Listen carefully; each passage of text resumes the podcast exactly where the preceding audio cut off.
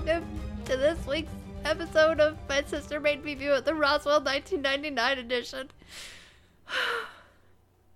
It's a sad one today. I am back to hating this show again.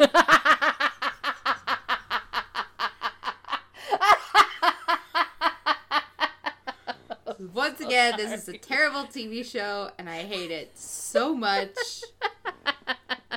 You don't have to constantly break up your main romantic leads. There are other options. Once again, here's an episode where literally everyone broke up except for Isabel, who didn't even show up. But yeah. okay, we're going to start this off, first of all, by saying, Hi, my name is Emily. Hello, my name is Megan. Are you going to be difficult and eat crunchy things because you hated this episode? It's not crunchy. It's funny story actually. Oh no. So, I'm almost done. I just didn't quite get it all eaten while we were watching the episode.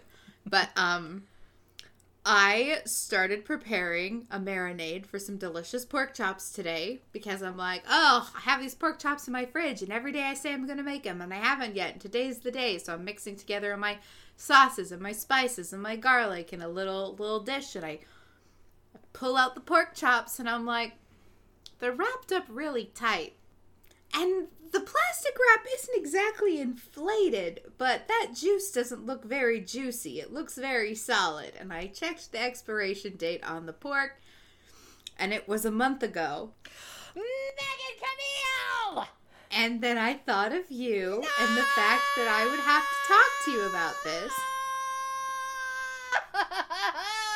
I thought about risking it. I really did. Oh, you I, didn't actually. I honestly it? considered risking it, but then I was like, I would give Emily a heart attack. So I threw away four reasonably good pork chops. The ground. Thank you so much. That's the nicest thing ever done for me. Uh, and instead, I took all of the like the sauce I was gonna put in a marinade, and I really watered it down, and I just cooked rice in it instead. So I'm enjoying some very delicious flavored rice instead of delicious flavored pork chops. But yeah, I figured. See, it is a gross food story, but it has I a happy ending. Tell you. Oh my gosh. Ah. It's really good.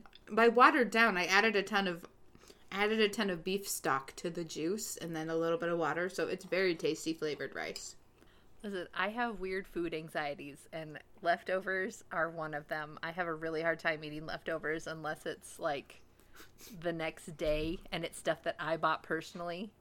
See, if someone else cooked it and it's the next day, absolutely not. It wasn't even left over. It was still perfectly wrapped in its plastic. And I will admit, okay. I did slice it open a little bit and do a sniff test. Like, maybe, maybe. And I had to be like, listen, you can't get food poisoning. You have too much to do this week. So. Yeah, Megan, what are you going to do this weekend? Ugh, clean my apartment because I have a very special guest coming over. And cleaning your apartment's a big deal? Yeah, because this special guest has made only one request. And it's that she doesn't have to step on anything gross on the floor. like dirt or cat litter or tortilla chips, which I vacuumed out from underneath my desk yesterday. She sounds super high maintenance. Why would you invite her? I am only using her for her credit card.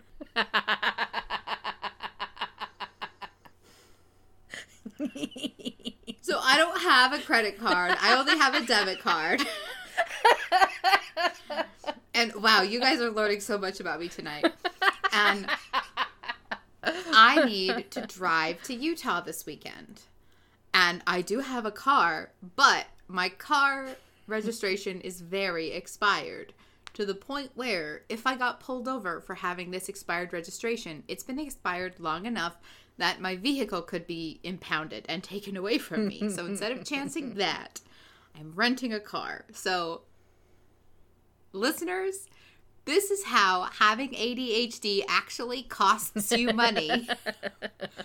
because you procrastinate and you put stuff off until your car is six months outdated, so you need to rent a car, but the rental place won't let you rent a car without a credit card.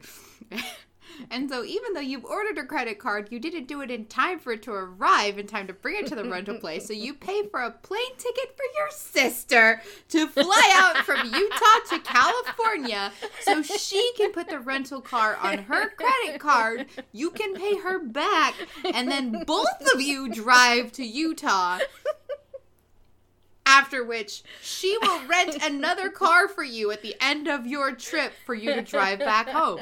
And if you're all like, Megan, why don't you fly? Are you afraid of the sky? No. I just want to bring my cats with me. And I don't trust the airplane people with my alive animals. and you have laundry to do. And my laundry definitely exceeds the 50 pound limit on an airplane. so I'm so excited. I'm going to go to California this weekend.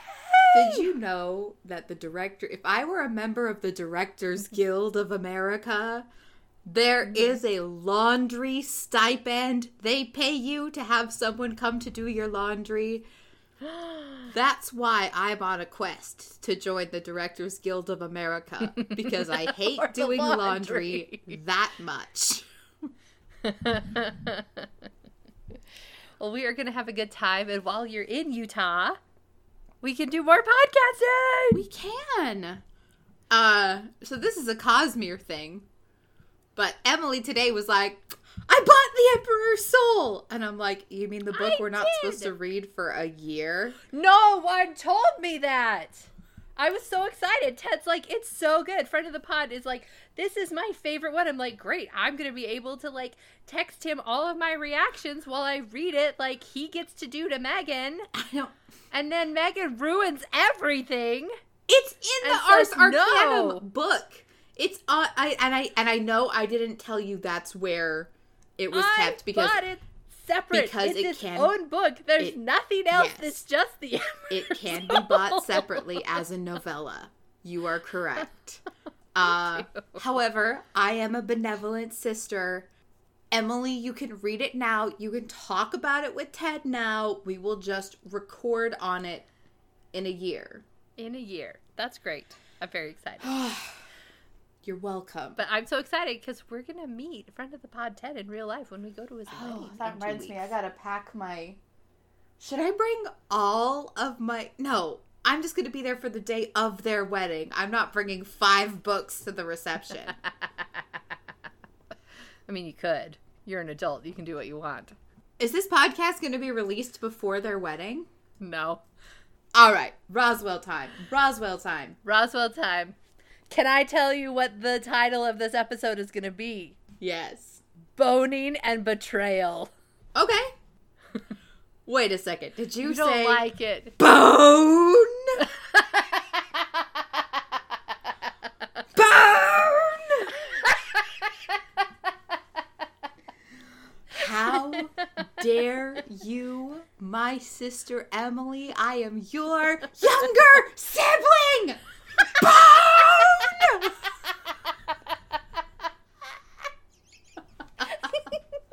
Okay, sorry. The reason I was holding my breath is I thought it was going to be a pun because you know how I love puns. Could I, I substitute an alternate title? you may. Bone Trail. we will do the AKA boning and betrayal, AKA bone trail. How's that? Great compromise. Okay, so Megan already got to give you guys her feelings about this. I'm also going to welcome anyone who it's their first time here on the podcast and explain a little bit. My sister made me view it as a podcast where each of us take turns showing our sister something that they have refused to read or watch for our entire lives. And mine is Roswell, the 1999 version. And this is my favorite episode. My absolutely Oh, most beloved episode. Your bone loved episode. Season 2, Episode 5, The End of the World, is Emily's favorite. Are you telling me it's all downhill from here? No, I That I came this that. Far and all the other episodes are just bad. No. Like no, I, I am not. Listeners, tell her I am not saying that at all. I'm saying the the days of 47 or summer of 47 and this are my favorite like character episodes of all time. So we've had two good ones in a row that have had really, really strong and interesting science fiction concepts. Like a lot of season one was like, what is the problem of the week? And it's usually mm-hmm. we solve the problem with our alien powers. And these last two have been like conceit episodes where, you know, if you're talking to somebody to be like, oh, yeah, it's the episode with time travel, or it's the episode where they go back in time, which are somehow two very different episode premises. But you guys, you, you all know what I mean. Yeah, as we're watching this, and we're in the first five minutes of this episode, and Megan goes, If I were to get anyone into Roswell, I would tell them to start with this episode. And then halfway through, I was like, never mind, burn it down. so, welcome. I'm very excited to talk about this episode today. Ah! So, we start off. I don't know if this could be called in media res. That's like one of the only film phrases I know. But we are in the year 2040 AD. we gotta teach What? you more film phrases. 2014 Frame within AD. a frame. Yes. Frame within a frame. I know that I one. Was so shocked you never brought that up during our Our Flag Means Death episodes. There's so many frames within a frame in that show. We never I'm talked about it almost sure once. I said it maybe one time, but we'll have to see. but it's 2080. bleh, It's 2014 AD, and then underneath it says minutes before the fall.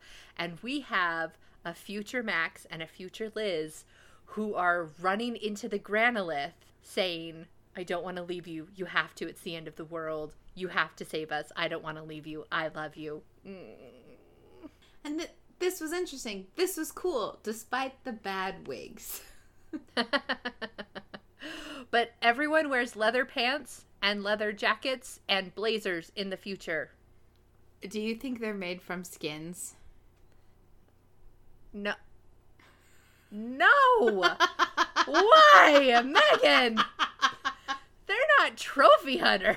well, because it's the apocalypse, apparently, and you gotta make do with what you have. Maybe. I'll tell you what, everybody's hair care in the future makes their hair very shiny and plasticky. And very voluminous. Uh, Max has got a ton of hair, and Liz has a ton of hair as well. The wigs are not great. No. Well, I don't think Max is too bad. We do, we never really see him in direct light though. I was so just gonna cannot- say it's because they never lit his wig fully. The director of photography and the gaffer knew what was going on. Oh, so Max and Liz are saying goodbye to each other, saying, I don't regret anything. Thank you for everything. And there's, you know, the floor is rumbling. They're getting thrown to the ground. And he pulls like a crystal out of his pocket and activates the granolith. And it is basically a time machine. He jumps into it. And Liz tells him goodbye. And he goes off somewhere into the unknown. Into the unknown. Ah! It's very funny because this is very like that scene in Frozen 2 when Elsa's doing show yourself and Max is like inside the granolith the way her mom was inside the ice on the wall. So, after this very dramatic, Ready? What? Throw yourself into something new. You are the Max I've been waiting for all of my life. Oh, so after this dramatic goodbye, where listen, I think Liz and Max, their acting in this is wonderful because they, you can just tell they are a couple and they are together and they are so sad to be saying goodbye to each other. So that kind of fades out and we go into the Jetta. We've got Maria driving, we've got Liz in the front seat, and we've got um, Alex in the back. And Liz and Alex are both kind of bemoaning their love lives, where you know, Liz is just like, I can't be with Max. And Alex is saying, I got the You're Such a Great Friend speech and I'm so depressed. And he's in the back, like chomping on potato chips. And then we've got Maria, who is smug as all get out in the driver's seat, going, Well, I have Michael Guerin, and you guys know how big of a thing that is. So she's taking them, Megan, to see who. Uh, I'm pretty sure the actress is Winnie Holzman, but the character's name is Madame Vivian. All right, let me look that up. Winnie Holzman. Megan, you are correct. Oh my gosh, she was on screen for like 0.2 seconds and I recognized her. Why is that, you ask? Well, it's because I'm obsessed with Wicked the musical. Winnie Holzman wrote the book, which is the script for the stage musical of Wicked, and I've just been watching millions of interviews with her and Stephen Schwartz lately because I'm on a real big Wicked kick. And so when she showed up on screen, I was like, ah, that's Winnie Holzman. Nailed it. So Maria has brought them to Madame Vivian, who is her mom's psychic, so that they can all get a reading for their love life. And I've never been to a psychic. That is actually something I would like to do one day. I don't 100% believe in them, but I don't 100% disbelieve in them either. I think some people have a gift, and I think some people are just in it and making money and can read people really well. I'm telepathic. I know. I've seen it. but I'm not very good at it, and I can't do it on command. she can do it on command. Listen, I'm not telepathic. Just sometimes I know things that I read. Like, there's no reasonable way I should know. You know when your phone rings, even when it's on silent. Although it can't be on silent anymore. Really bothers me, but I have to. yeah, Meg, tell them about your new job and why you have to be on call uh, all the time. So, because now I'm a director and I'm managing a team, I have to make sure that I see and reply to messages as soon as they get them because good supervisors email fast or Giuseppe. Uh, and now I just hear notifications on my phone all day, every day, and it drives me bazonkers. Welcome to my life. I actually got like 30 while we were watching the episode. It's outside of work hours. This wasn't like work directly related, but it was Animation Guild related and development project stuff related. And so Emily was like, You're missing the kissing! And I'm like, Believe me, the sound designers are not letting me miss the kissing. well, everyone wants to be kissing their significant other, but Madame Vivian does not have good news for everyone. She tells Alex that you are a wonderful friend to this girl and you are her foundation, but you are never going to have like a physical relationship. And Alex is like, please, please, just anything. And Isabel is not even in this episode. And I know it's because Katherine Heigl had a really heavy lifting job last episode. Um, but I, I like to imagine it's because Isabel is secretly just hanging out with the nine million year old time traveling geologist. Ooh. I love it. The geologist that's old as that. rocks. That's not true. He's so old. He's even older than Max from the future.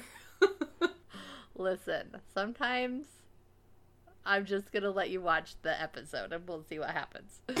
Um, so Maria gets news that she doesn't want to hear. She hears that her and Michael only have 48 hours uh, for this for their relationship to work. And I love Maria's reaction because she's upset for a second and then she goes, "Okay, are they going to be a good 48 hours?" Like I love her eternal optimism. I love it. I love it. Hmm. And then Liz gets her cards read and the psychic is kind of like i have never seen the cards do this before. Like she's she's picking up on things like hey this boy is different. He's important. He's a leader. And liz is like yeah he has like this whole other destiny that does not include me. And the psychic goes no he chooses you girl. You are his future. You are his true love. You find happiness. And Liz, I think all of a sudden she's been going especially from the the season finale going I cannot be with Max. He's supposed to be with Tess. This is his destiny. And the psychic gives her a ray of hope. And so what does she do? But you're raising your hand. Well, then you asked me a question, and my hand raised doesn't have anything to do with your question. Okay. Well, what you tell me what your hand Okay, raised, I was what your hand say, was raised for. This psychic gives her a future reading that's so good and so rosy that I think this is the reason, had future Max not shown up, that Liz and Max would have boned. so Liz goes home and finds like a lace cloth and she puts it over herself like a veil and she's practicing her wedding vows in front of the mirror. Who hasn't done that among us? Who hasn't? You know what? I definitely have, but I definitely practice awards acceptance speeches more. and Listen, yep, you- that's what I practice in the mirror. I love it. Um, so Liz is practicing, and there is like a rumble outside and bright flashing lights, and all of a sudden, this man is on her balcony. This Man, man with capital in leather pants letter. and sleeveless leather jacket, and it's Max from the future. He's come to find her. He crouches down, his hair's all long and everything, and she recognizes him. And they did a pretty good job with makeup. Like, he looks older, he's got scars everywhere, he's got a little bit of gray on his temples, you know. Um, but she is absolutely freaking out, obviously. I mean, okay, I, I, I'm a little sad that they didn't, they didn't bring this up because she has already been through this with Nasedo pretending to be Max. Pretending to be Max. And she Yeah. does say you're a sh- she says you could be a shapeshifter, but I I almost wonder why she didn't go more into the alien plausibility of it all. I was a Yeah. little not disappointed, Yeah, but she was like oh, she was weird. very she harped very hard on time travel is impossible instead of shapeshifters are real. Like I think she should have Yeah. gone harder on shapeshifters and then when he pushed and pushed she's like no, it's not even an option. Time travel's not real. But you know what? Liz is freaking out and doesn't have to be presenting logical arguments right now. She is just freaking out. Yeah, and he's trying to explain, you know, what's going on and why he's here, and he. Oh, I just paused it. Winnie Holzman, her name shows up in the credits I in the it. opening. You knew it. You're great. Hi Winnie. Um, who listens to our podcast definitely. so Max is here. I'm going to skip a little bit ahead and then come back. Max is here to tell her basically that the future is ruined, Earth has fallen, the enemies are there, and it's all because they drove Tess away. That in order to succeed or protect Earth, they needed all four aliens, but mm-hmm. Max in the past slash present has picked Liz, and basically everyone gave Tess enough of a cold shoulder that she left town, and they find out too late that they need her, and so he's come to convince Liz to make present Max fall out of love with her, and I love this episode so much. I love it so much, Megan. I love it I'm to glad. pieces. It's my favorite one. But he comes across really, really aggressive, and he's like, you know, like she's on her bed, she's standing up, he's like circling the room, and finally at one point, he's got her shoved into a corner, and she finally just says, Please don't touch me. And he realizes it and he backs off. And I think that was a really good way to get that character to help the audience realize like he's a good person, even though he's different than our Max, quote unquote. Um, it was just a little thing, but I really liked that characterization of future Max of like, oh my gosh, I'm scaring the love of my life. I'm going to back off. I don't need to keep like harping on her space or be in her space. Yep. But um, he finally figures out a way to get her to believe him. And Megan, he predicts the future. What does he predict? He doesn't predict because he's already lived it. So he. Okay, for Liz, it's Sorry, I'm being pedantic. Uh, he tells You're us being that an Alethi about it. apparently- Max Evans of our time has spent a week learning lyrics in Spanish and has hired the mariachi band from the Chinese Mexican fusion restaurant to come and sing to Liz I- Parker. Did they say that? They didn't, but where else? but we know. We know that's what he did. where else does he have access to a mariachi band? I I'm sure know. in Roswell, New Mexico, there are a bunch, but I don't think Maxwell Evans knows where to find them. No. So she tells him that's impossible. That is too cheesy. The real Maxwell Evans would never do that. And so he's like, three, two, one. And she's like, well, after nothing happens, he's like, I said approximately. Like, he's so cute. Oh. And so he's explaining to her the background, all of this. Like, it's just set up so romantically because as she's walking across her balcony, he's feeding her this story of all the effort that present Max went through of learning the, you know, learning the lyrics and everything. And um, he shows up and he's got, you know, flowers behind his back and everything and he's singing and i really think it's the actor that's singing. I don't think it's dubbed over and he's got a pretty good voice and megan you know me and men that can sing i'm i'm done for i'm done. But um he tosses the flowers he tosses the bouquet of roses up to her from you know below up to her balcony. Very romeo and juliet. She's on the balcony. We're going to talk about romeo and juliet and future max is also uh annotating saying i remembered as i threw them up that you know threw these flowers up to you that i remembered that you liked white roses and the f- roses turn from red to white in midair and as this beautiful romantic moment is happening, this is where future Max drops the bombshell that he loves you. Like, this current Max loves you, and this cannot happen. Ugh. Ugh, Megan. So, so not all is well in paradise with Max and Liz, and things are not going well for Maria and Michael, and the weird Courtney thing going on. So this is where I started getting really irritated with the episode Okay. because I am sick and tired of these teenagers breaking up and then getting back together and then breaking up and getting back together and now we're having a whole episode about how oh we have to break up but I know they're soulmates.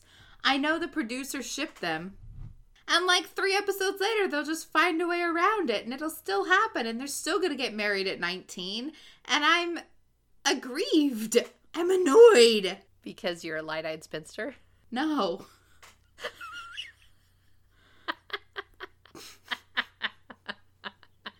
This isn't about me not finding love. This is about my aggravation in storytelling where we can't come up with any drama better than are they dating or are they not? I hear you. I hear you. And I acknowledge that that is frustrating for you. And it usually is for me.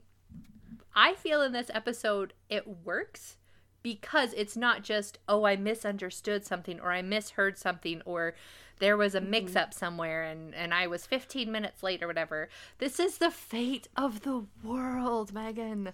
Oh, The uh, fate of the you mean how later in the episode, uh, Max overhears her with Kyle and misunderstands what's happening because they've lied to him?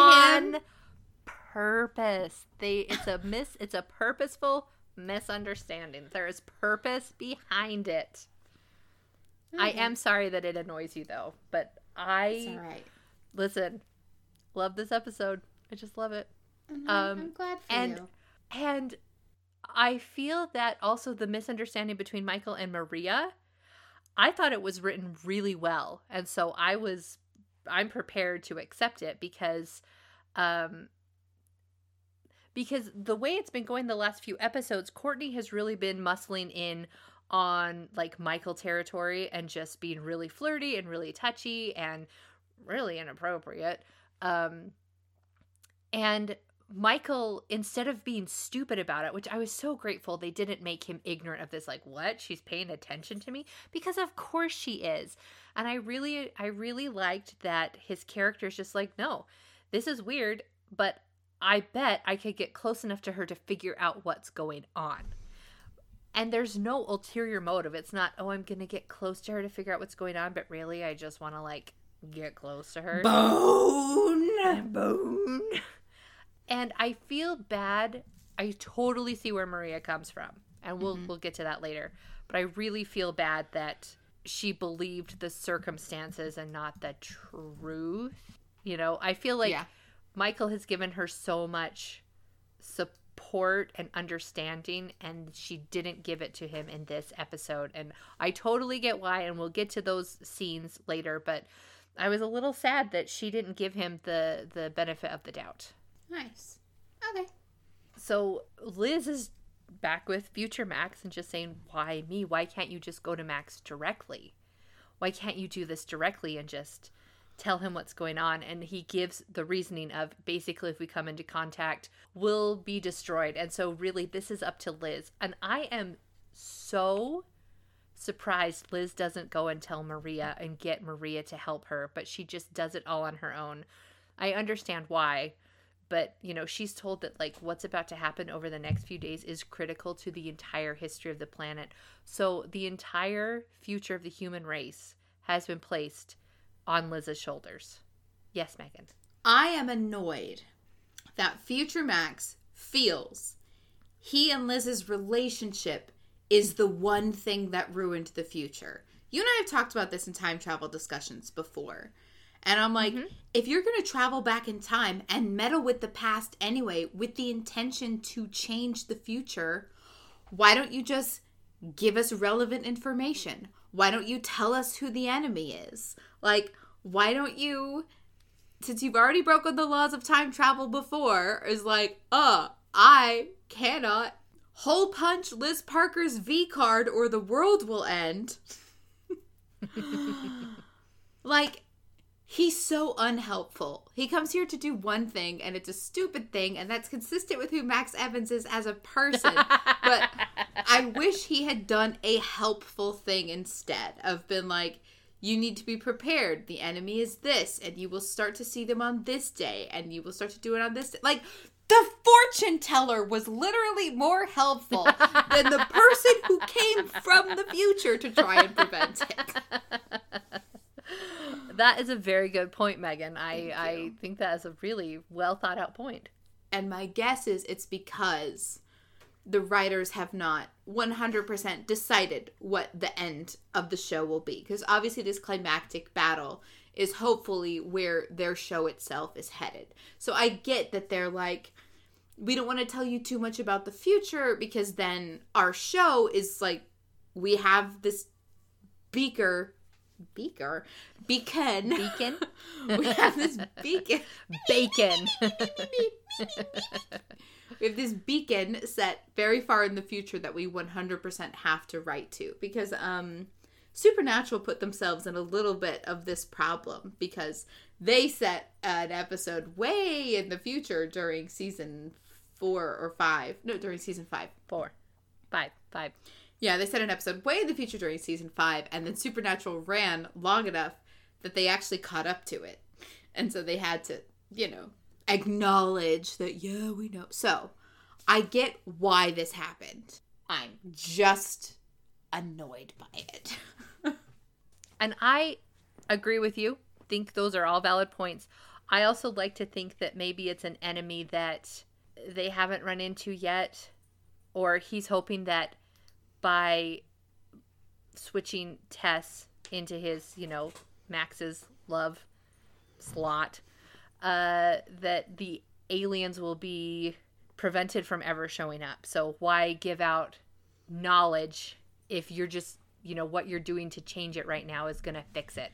And you don't need to know all the background. Although, Megan, I agree with you. I agree with you. yeah yeah and it's it's a stupid change that oh yeah if we need tess to be on our side just have liz parker be nicer to tess like he literally says the problem is all of us were rude to tess and gave her the cold shoulder so she left just tell everyone to be nicer to Tess. It's not that hard. You know what? Let Kyle trim her lamp, maybe.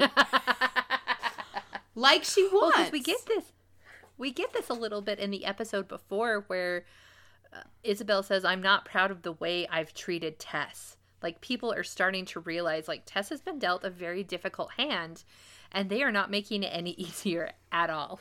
I really hate that Max Evans comes here from the future with 14 years of knowledge just to say we can't go to the rock and roll concert on Wednesday.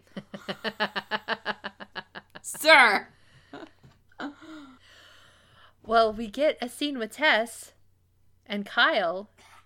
Tess saying basically she's sick of this town. She's tired of basically being told what to do and then being ignored. And she says he can figure it out on his own. They all can. And she's going like they didn't know anything until I came along. Like she's very integral to their story, but nobody likes her. And I don't blame them.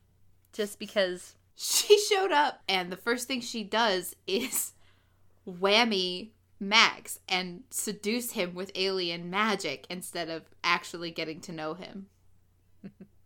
And I feel that for her, that's completely that's a completely normal thing to do. You have powers, use them. But that's not how Max and Isabel and Michael were raised, you know? And so I I love these two different worlds colliding and just absolutely butting heads.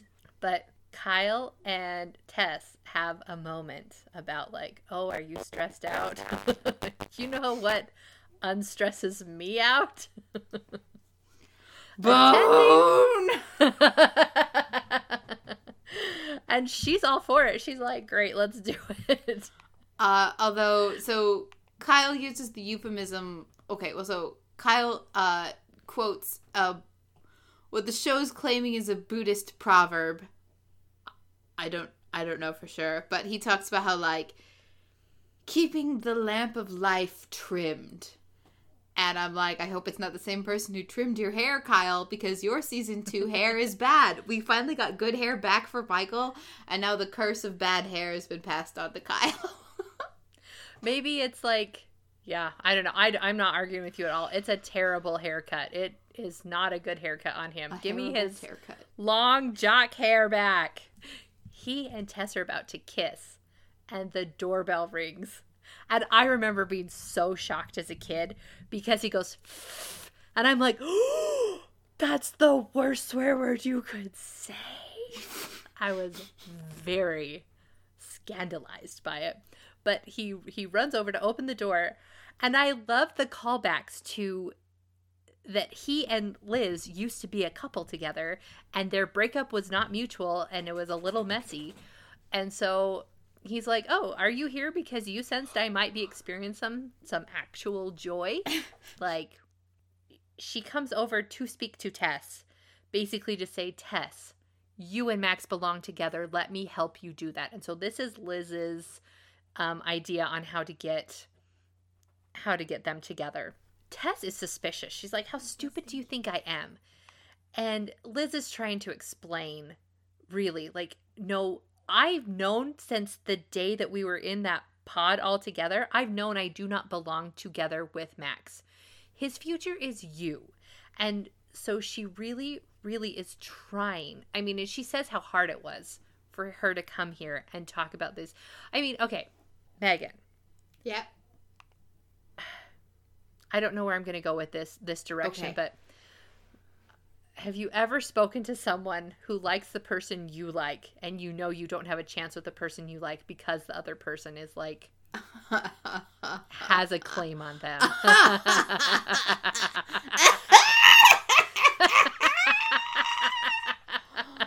Only like every other year of my elementary, middle school, and high school experience. I never got first dibs on my crushes.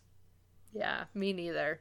And I just I just can imagine like I could completely imagine how Liz felt and how hard it was for her to come in and be like, "Listen, you get him. You can have him. You're meant to be with him. Ah! You know, um, in one of my favorite television shows, Grey's Anatomy, Mm-hmm.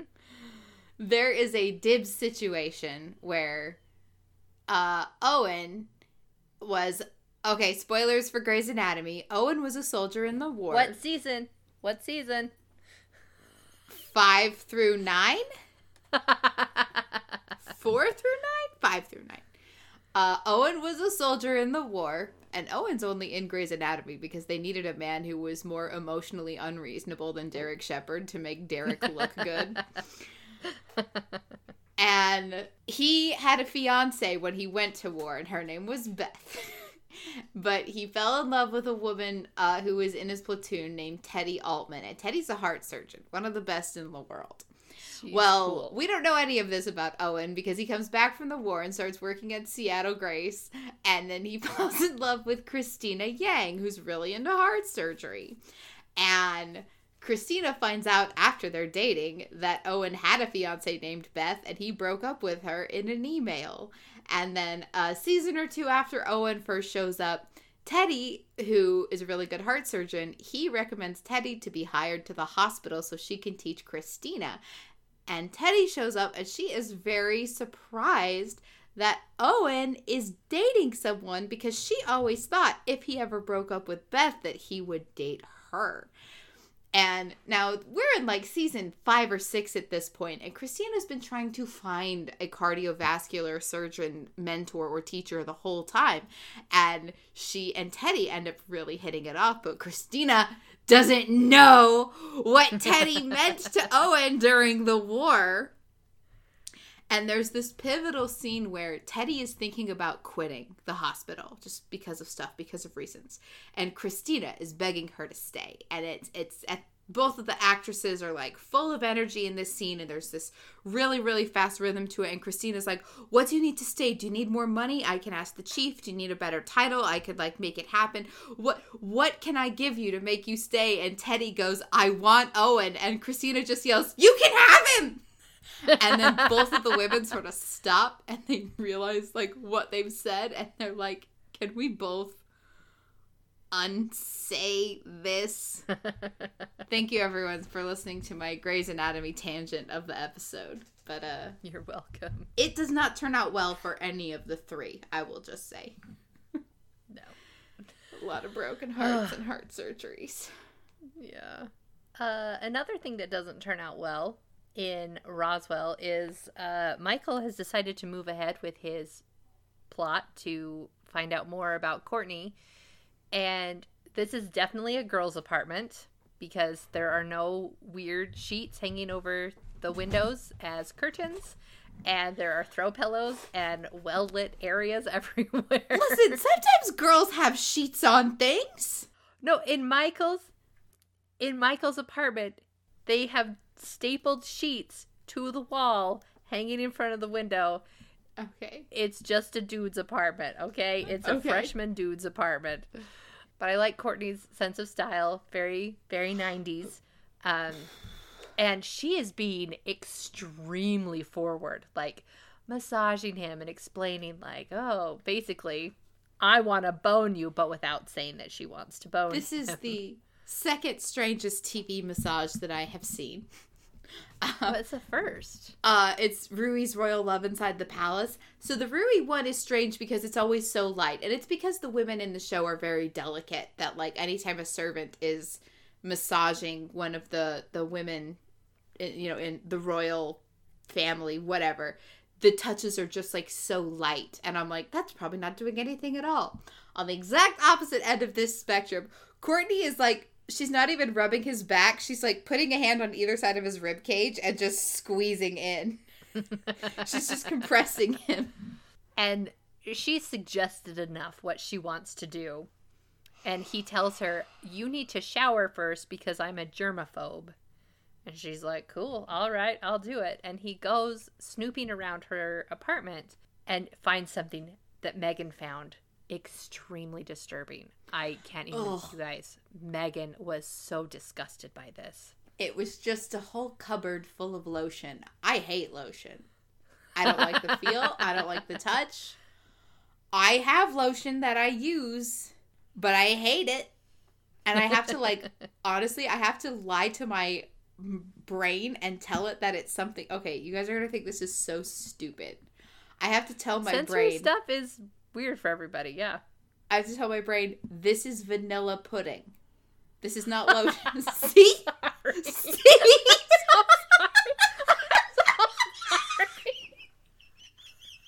because my brain hates the idea of putting lotion on my arms, but if I'm like, no, we're smearing pudding all over ourselves. I'm bathing in pudding. right? then it's better. Then it doesn't make me want to gag. I'm so glad you brought What's just That the best is you. you're like, no judgment. Everyone's brain is different. And then I tell you, and you're like, what a weirdo. I didn't mean to make you feel bad. I apologize. I Are gonna- apologize. That was should- that was not. Those were not. That was not the phrase I expected to come out of your It's mouth. okay.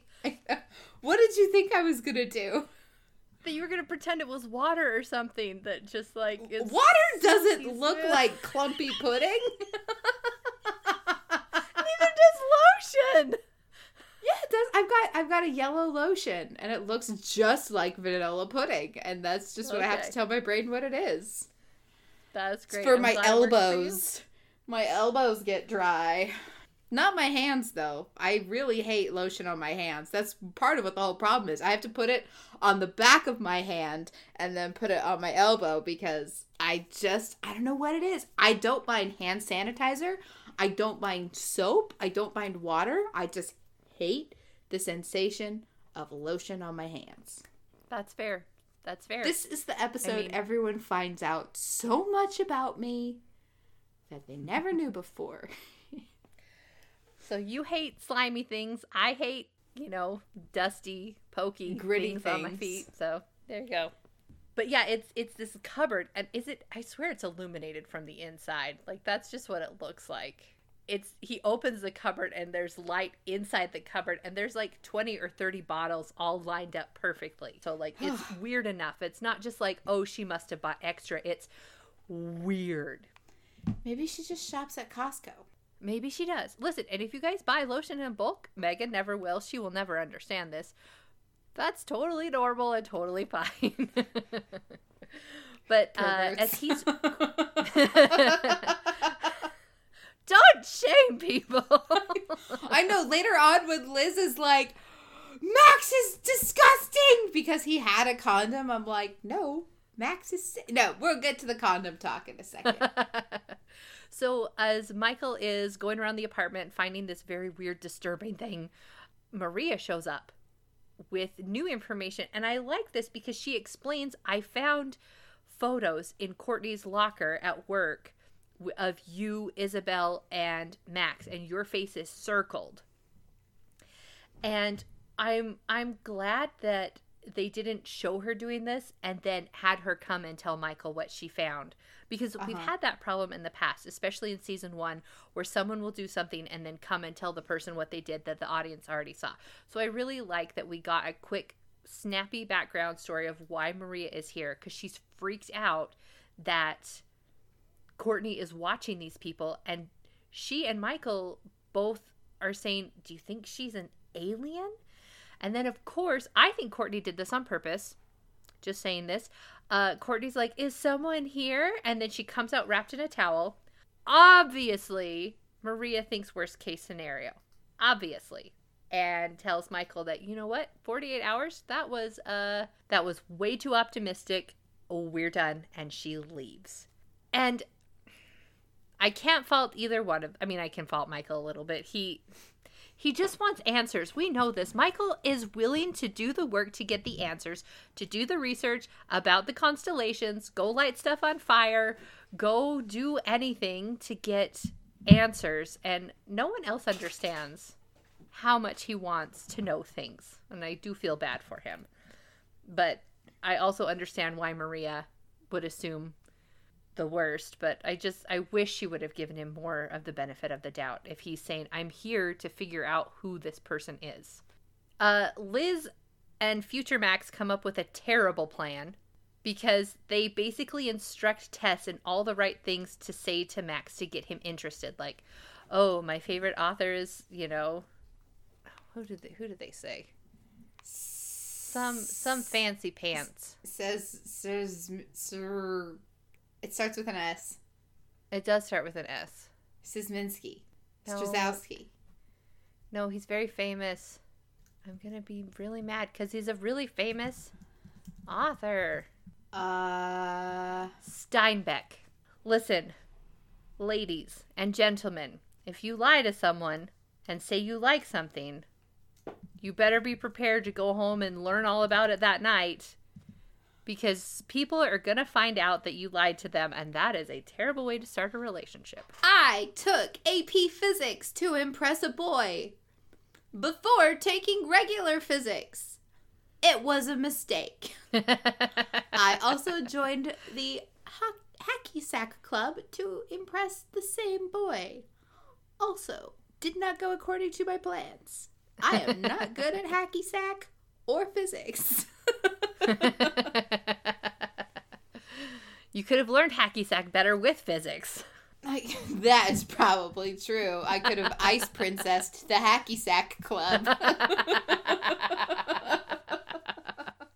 I will admit there have been times in my life where I have pretended to see a movie that I haven't actually seen but know all the spoilers for because of living on the internet. Mm-hmm. Mm-hmm.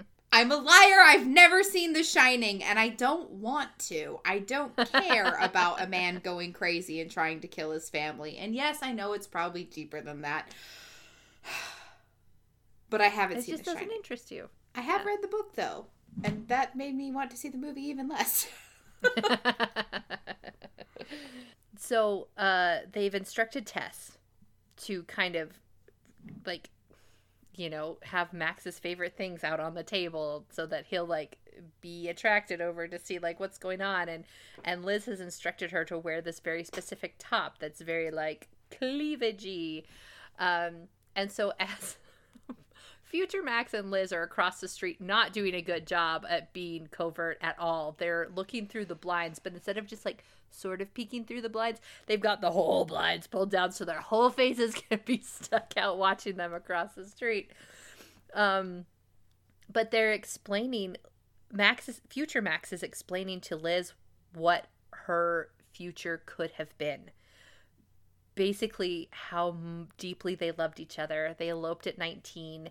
They went to Las Vegas. Everyone was there and they talked about, you know, how romantic it was and all of these things and and Liz is going like, "Well, what are you going to go back to once this changes?" And he says, "The future, basically the future I'm going to go back to does not will not exist anymore. I will cease to exist. I'll just disappear." Which is awfully um brave of him. But um uh Max twigs future present Max twigs onto the fact that something's a little off. Definitely spots Liz and future Max across the street and goes in and they hadn't even locked the door. Max can just walk in. and so um he's trying to he's basically begging Liz to please give him another chance. Please come to this you know, show I have tickets for and all of these things. And she's just like, stop. You have to stop. Stop. Uh, she can't tell him why, but she, you know, you can just feel the passion behind her words. And he's just so confused as to, like, well, what changed? this part drove me bazonkers because Future Max is like, he's gonna come with tickets to a show. And Liz is like, we go to the show and that's what happens. And the guy's like, no, you don't go to the show. So you should refuse to go to the show with him. And I'm like, that's, but if that's what happened the first time, we should be trying to go against. I will say, though, something I am grateful for is that this didn't fall into self fulfilling prophecy. That, like, no matter what they did, it ended up, like, still going. I'm glad that they framed it as this attempt didn't work, but the next one will. And as much as I hate the reasoning and the logic behind his mission, I am glad that they were able to accomplish the mission and not just like, oh, wow, time travel. I guess it's hopeless. Yeah, because we've talked about that. You tend to like that more. You like that things are set. I swear I- we've had that conversation before. Yes, and I do like that more. What I don't like is someone's. Tr- Listen, I have this book series that I want to write. It's called. And one of the books is completely about time travel. So I think about this a lot. Mm-hmm. And what I don't like is people who are obviously trying to change the timeline and it just doesn't work. I don't know. There's there's we're not going to get into my whole cuz you're right Emily, we have talked about it before, but I I am glad So this is different because I like that he disappears. I like that we don't send him back to a future that's now different right? That it's not like Back to the Future time travel rules, which is you change one thing and the whole future gets rewritten and you go back to the future, haha, and it's all like completely different. I I don't mind how this episode did it. So I guess there's exceptions to every rule. um, but the reason that Liz starts kind of freaking out is that Future Max tells her, Hey, I came here with tickets, but also a condom in my pocket, and we basically had sex that night. And Liz absolutely freaks out because she's like, I'm not ready to do that. How dare you say I would do that? And you can really tell that this has really affected her very deeply. Um, and he didn't really give much reasoning behind why they ended up doing that in his timeline.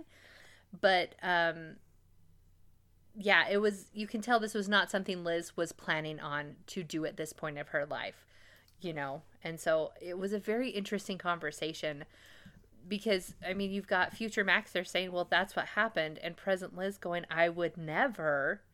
Um, and it was just a really interesting conversation between the two of them. Uh, but yeah, there's a bit where I was like, "Don't slut shame Max," because she's like, "I don't have protection," and I'm like, "Good, Liz, safe, safe sex first. And then he's like, "I had protection," and Liz was like, "You're telling me that a good boy like Max would have a condom?" And just the way she said it made it sound like it was nasty, and I was like, "No." Okay. so we've got Liz just still realizing they they haven't succeeded in what they're doing and uh we end up going back to Maria and she is so upset. And Alex walks in on her and I thought this was one of the sweetest sweetest storylines. And I love one of the reasons I really love this episode is their A line and their B line run, you know, together. That a lot of times I feel like the A line and B line didn't have much to do with each other in the in season one, but everything flows very organically.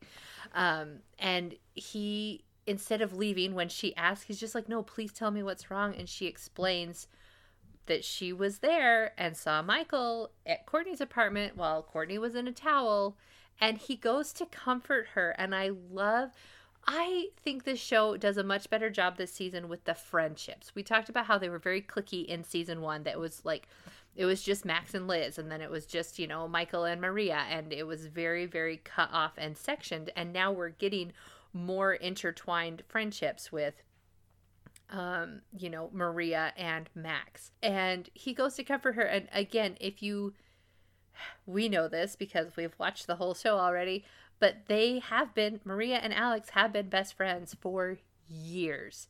And I love that it's not, oh, I've broken up with Michael. Oh, Isabel doesn't want anything to do with me. So let's try out dating together. I love that there's not a lot of like interchanging pieces that he's just there for her and he's not like oh this is my chance this is my chance to date my best friend or whatever i just i really like that about this so um oh this next scene oh megan Go for it.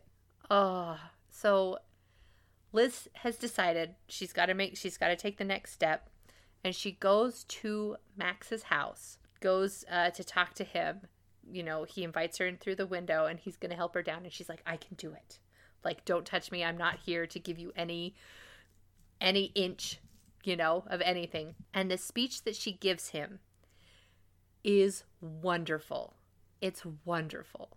Because a lot of times in literature and movies, I feel that we get the whole it's too dangerous for you so i'm breaking up with you you know we've got bella and edward we've got angel and buffy you know any any other number of boyfriend girlfriend you know whatever relationships but in this conversation liz says basically i cannot be with you because it is too dangerous for me and i want a normal life i love that liz says it's too dangerous for me and she really tugs at max's heartstrings like she says, I want to date normal boys. I want to experience my life. I want to get married. I want to have kids.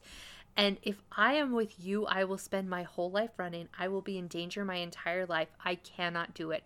Do not make me do this. And she's really appealing to his emotions and his his feelings. And we when we saw them in the future, that was absolutely right. That is literally what their lives were that they were running for their lives until the very, very end. And she's just begging and pleading with him to basically please let her go. And you can really tell that he it it does affect him because our next scene is with Maria and Max sitting alone in the Crashdown Cafe with Maria encouraging Max to let Liz go. That you know, basically we don't belong together. Aliens and humans don't belong together. We don't mix you have to let her go. And Liz is so broken up about this, obviously. And so she's up on her balcony with Future Max, and we flash back and forth between these two couples. And I love that Max is in both scenes. I love it. I just, yeah. I find that delicious, that irony delicious. And we see that Future Max is like, he goes to reach for a Kleenex to give to Liz because she's crying. She's so broken up about this. And his hand phases through the Kleenex box. Ah. and they're like, oh, it worked, which is so sad and tragic for Liz. But um, Maria is too good of a friend. and she ends up giving Max hope. And so future Max is like, crap, I'm still in love with you.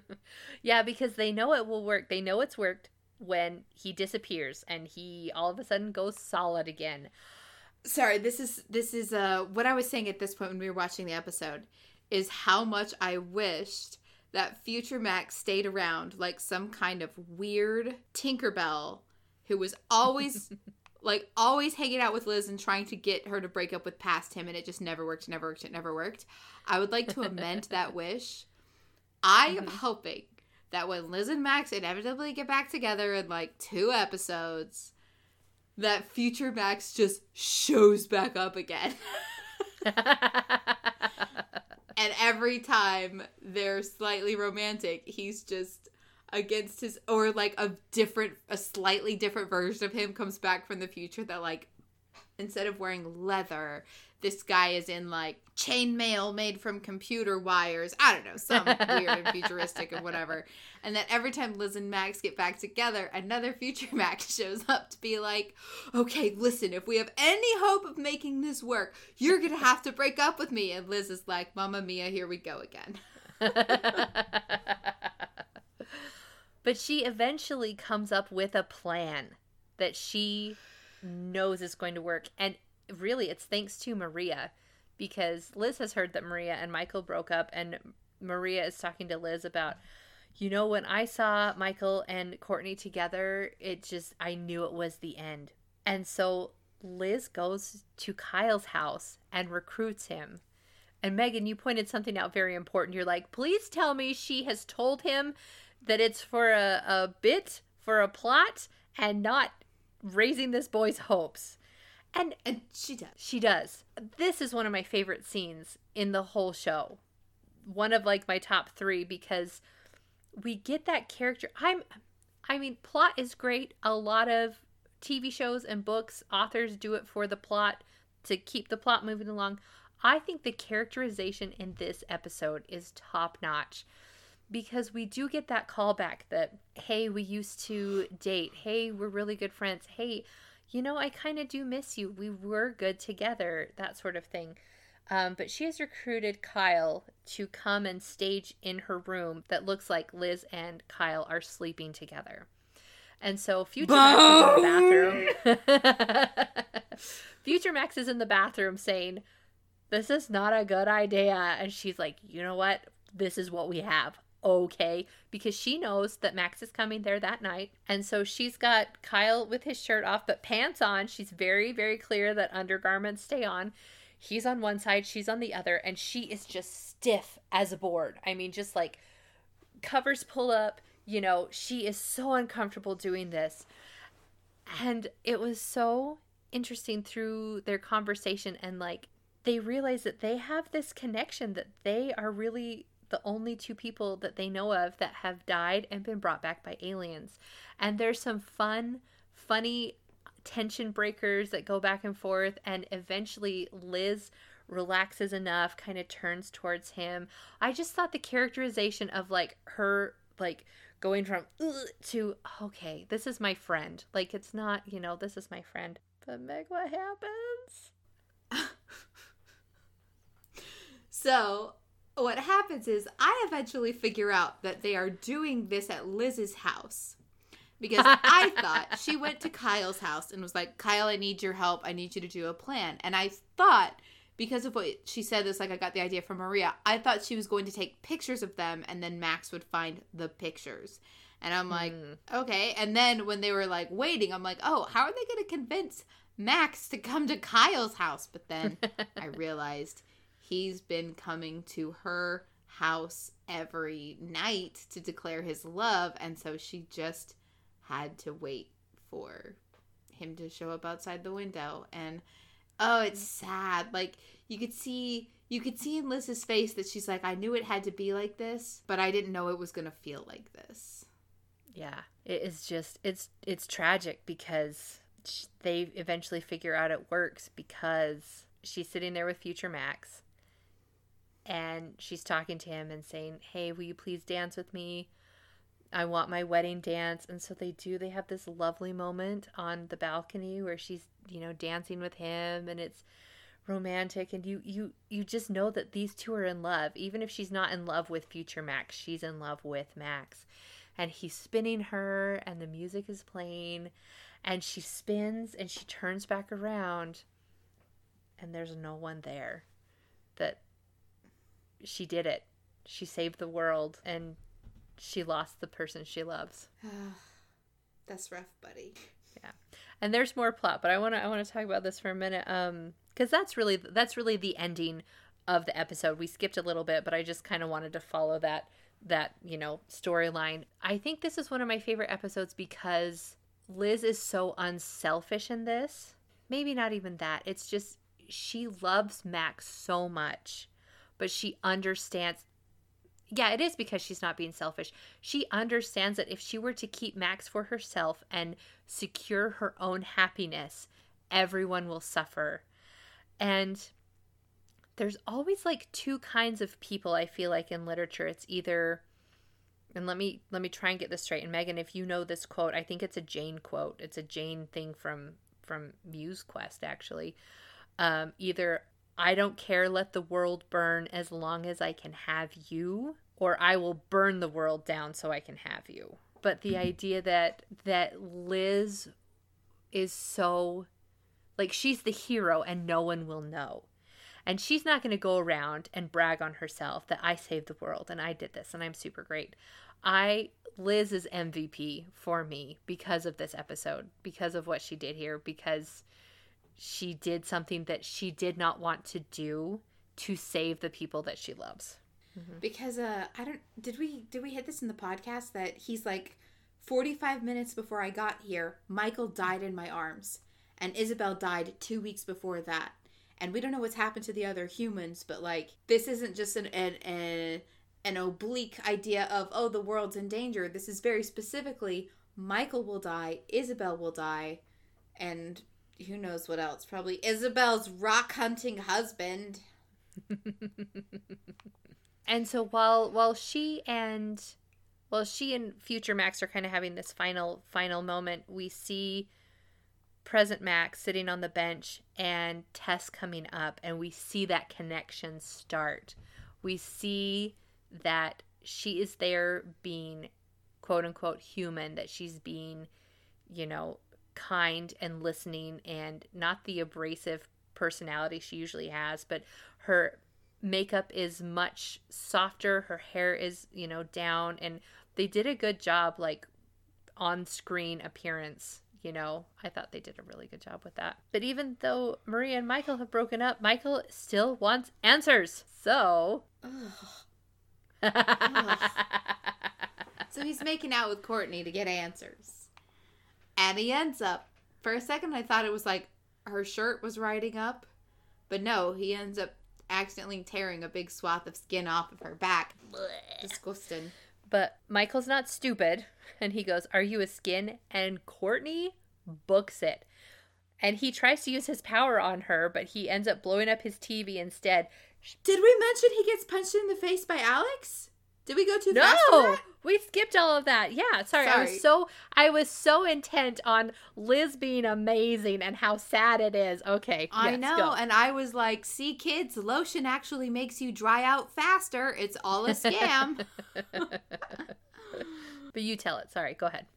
okay, so Alex shows up and is like, "I don't know what happened with you and Maria, but you've really messed her up." And and and Michael's like, "No, I really care about Maria and everything." And then Courtney shows up, and it's just it's too much for Alex, and he punches Michael straight in the face. And season one, Michael, I think, would have killed him. I no think so too, about hundred percent.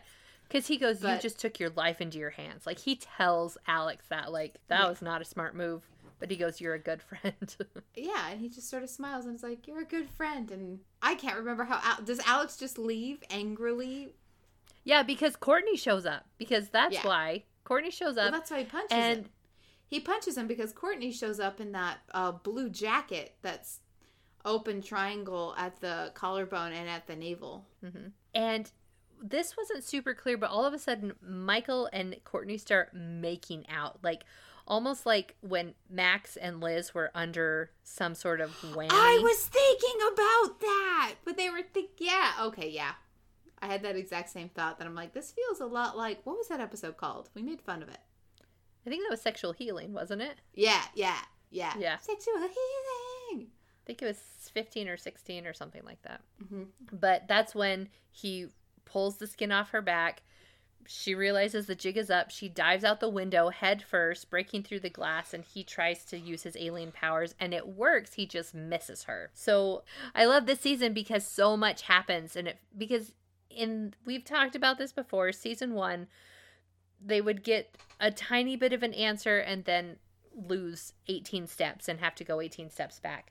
But i love the little like hooks that they're that they're leaving with each uh with each episode. But oh megan i i know that you're not a fan of breaking up and everything but i'm gonna say it again. This one is my absolute favorite roswell episode.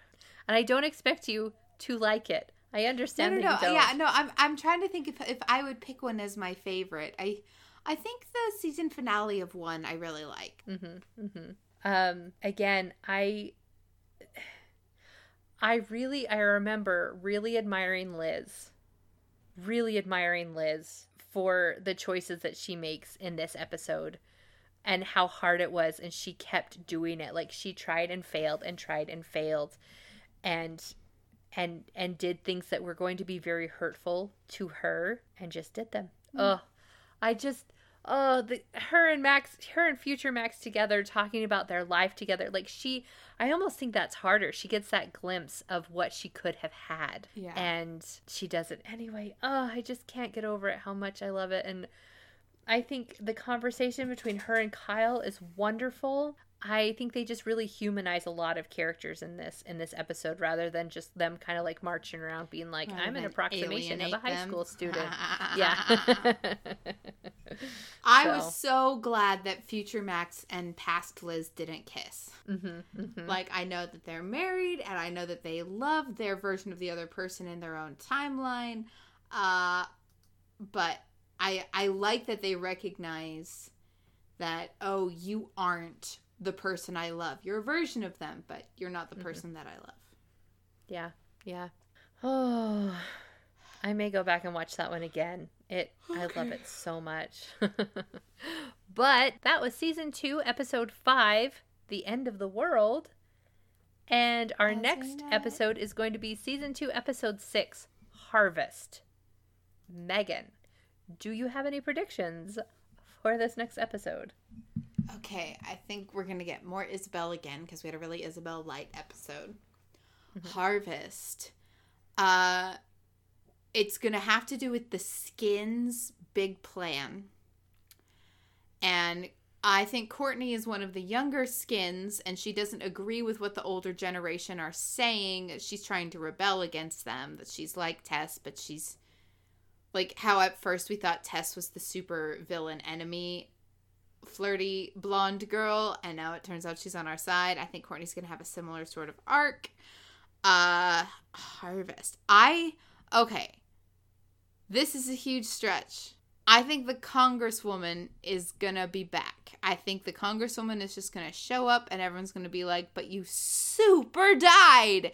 And we're gonna find out that it is a different one of the skins who's wearing the same like brand of disguise that like they only have so many faces that different members of the skin can be Like the Cylons? yeah or courtney is a younger cloned instance of the congresswoman and that's why the congresswoman was surveying her and that oh my gosh maybe every time you shed your skin you get a little bit older and courtney sheds her skin enough that she ends up looking like the congresswoman Oh, I love that theory. That's a good theory, Megan. thank you Awesome. Well, thanks for sitting with me and watching Roswell, the 1999 version. Meg, I'm going to let you go so you can turn your fans back on. And I've got to turn my fans back on. It is so hot in my apartment.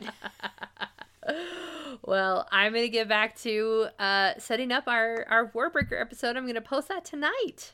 Yeah. All right. Well, I believe in you. I believe in you.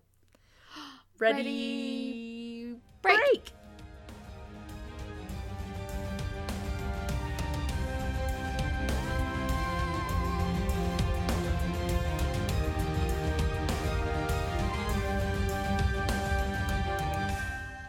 Hey everybody, thank you so much for listening to My Sister Made Me View It, the Roswell 1999 edition.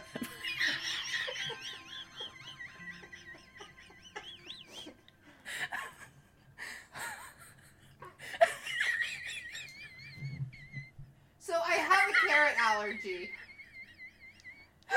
but I really like eating raw carrots. They just give me horrible hiccups, like every time. Alright. Anyways, I'm trying. You scared my cat. I did- Yeah, it's the the he he he. They know what my hiccups sound like. This is all on you. I know. Thank you for listening to Roswell, the 1999 edition. I heard you say that, that you hiccup when you eat carrots, and I thought you always made it up. You've known me my whole life. oh my goodness.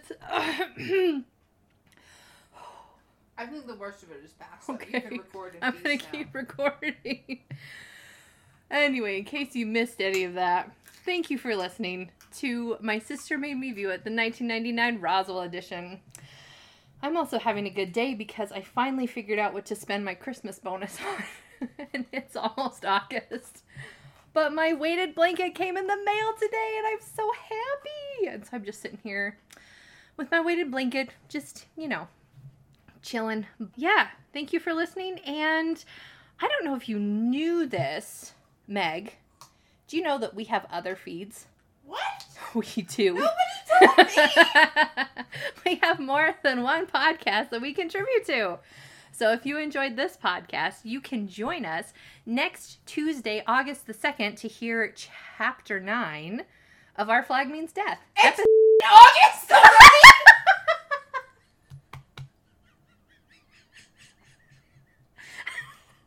It is already. so we are celebrating that by releasing our next episode of Our Flag Means Death. Act of grace. Act of Grace. I'm so excited. I'm so excited to, to hear that. And then if you join us again on August, Thursday, the 4th, uh, you can hear our next Words of Radiance episode. And then, as if that weren't enough, you can join us again on August, Tuesday the 9th, for our last and final Our Flag Means Death episode. And then back again August the 11th. That's a Thursday with our next Roswell episode. So, yeah, we got some good stuff going on. Uh, special thanks to Michael Biancardi for the use of his song A Passing Storm. We use it for all of our podcast feeds because we love it so much. So, thank you, Michael. And uh, that's it for now. We're going to head off. Uh, Meg's going to play some more video games. And I'm to sit under my weighted blanket. And, uh, oh, yeah, go eat vegetables, drink some water, do something nice for yourself. Be careful if you get the hiccups, though. Be careful because people will make fun of you. anyway, we thank you so much, everybody. We love you. We believe in you. Bye.